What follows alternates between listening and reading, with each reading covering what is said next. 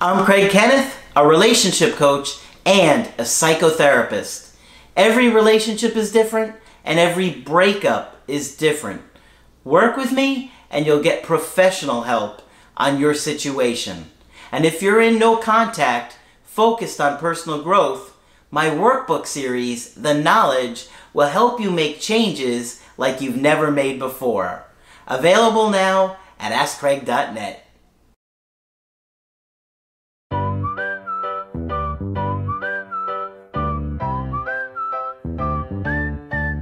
Hi there, I'm Coach Craig Kenneth, I'm Coach Margaret. and today we're going to be talking about why you're attracted to people that are bad for you. This is something that I have pondered about for a long time. Uh, Margaret and I have had many discussions, Many discussions on this topic over the years. Right. And, you know, we've talked about it in some other videos in the past, but we're going to expand upon it today because a lot of it has to do with how we're treated in our childhood. Right. I know you're surprised to hear that from us. Yeah. So Margaret's got uh, some interesting research that she found in a book. Uh, Now, what was the name of the book? um, you should talk with someone. Yeah. Maybe you should talk with someone by Lori Gottlieb. And she does a wonderful description of what's called the repetition compulsion. Yeah. Um, and I like it as well or better than my own explanation, so I'm going to share it with you. Okay. Now, w- can you give a brief introduction of what the repetition compulsion What the repetition culture, okay, the repetition compulsion was named by our friend Dr. Freud many years ago and has not been talked about a whole lot until just in the last few years. And what it means is that if we have a trauma in our lives and we haven't been able to talk about it and resolve it, we have an urge to reenact it. Okay? In other words, Unconsciously. unconsciously right if you are attracted, if say you grew up with an alcoholic dad and your last three boyfriends have turned out to be alcoholic what it tells you is you're still somehow trying to work out the relationship and the sadness around your dad's alcoholism hmm. Um, and what you do is you keep repeating it it's almost like how many times do i have to see this play before i fully understand the plot that's the best metaphor I can come up with for that. Okay. But we repeat in an effort to remember and resolve earlier trauma. Okay? okay. So, our friend D- Dr. Gottlieb here um, is talking with a client who has hooked up in her waiting room with a, a guy that does not look like he's going to be much good for her. And the client says, Well, he's my type. And Dr. Gottlieb is considering what does that mean? And what it really means is she tends to get hooked up with a certain type who repeat a pattern for her. hmm Okay, so I just want to read, wanted to read you her description of the repetition compulsion. What many people mean by type is a sense of attraction, a type of physical appearance or a type of personality turns them on.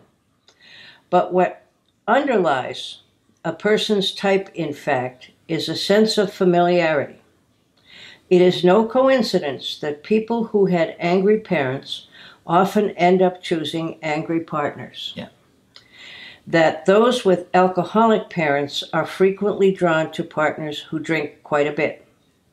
Or those who had withdrawn or critical parents find themselves married to spouses who are withdrawn or critical. Okay? Why would people do this to themselves? The question that we've all asked for years because the pull toward that feeling of home, of familiarity, makes what they want as adults hard to disentangle from what they experienced as children. Mm-hmm. Okay? They have an uncanny attraction to people who share the characteristics of a parent who isn't, has in some way hurt them. hmm In the beginning of a relationship, these characteristics will be barely perceptible. Yeah. Okay? But the unconscious has a finely tuned radar system. It's incredible. Yeah? It's like unbelievable. Inaccessible to the conscious mind. Want me to read that again? Sure. Okay. In the beginning of a relationship, these characteristics will be barely perceptible.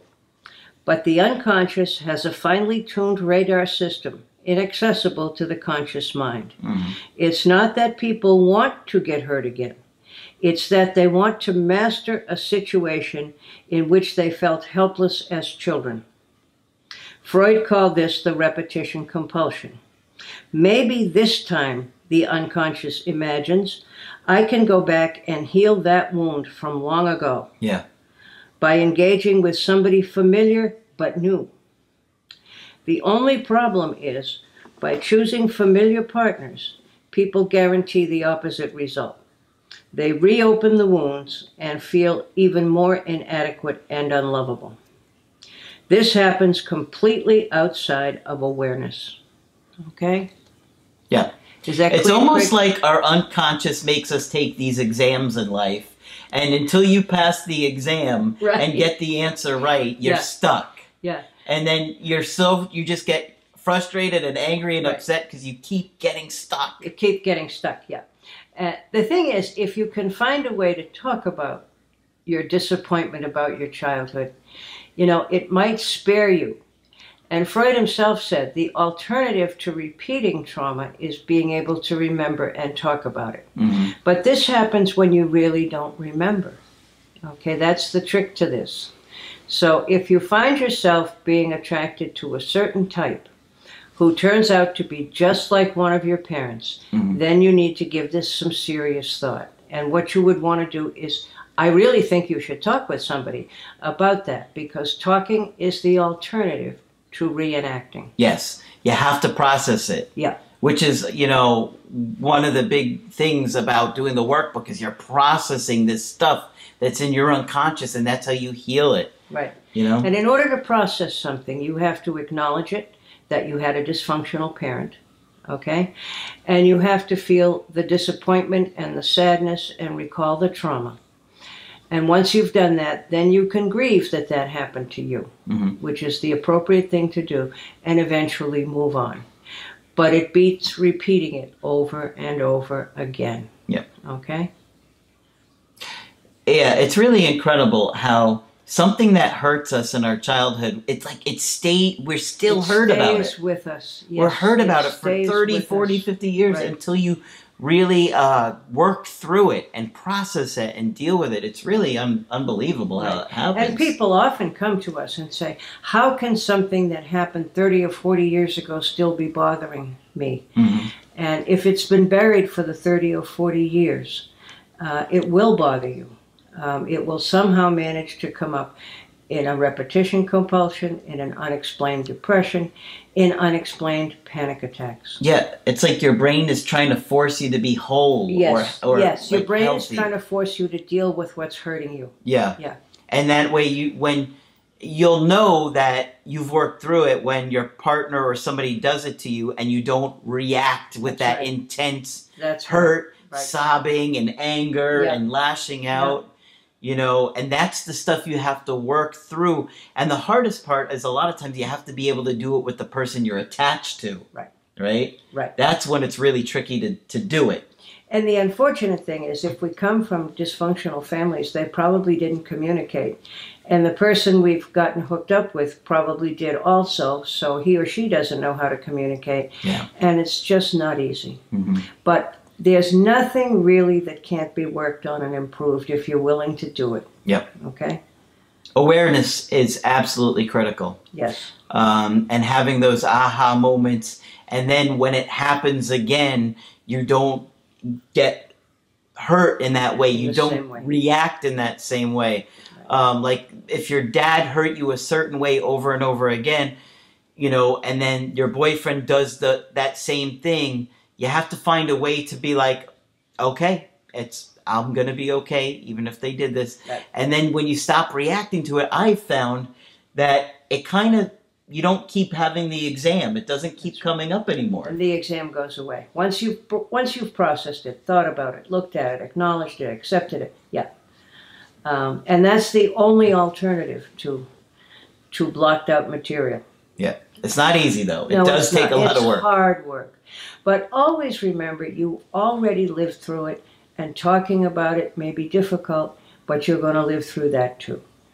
Yeah, absolutely. Talking about it is way better than keeping it inside. Keeping it inside is going to make it worse. Right. Some good stuff there. I thought so, and I liked the way she explained it. Good. Uh, so give Margaret a thumbs up for her research on this one.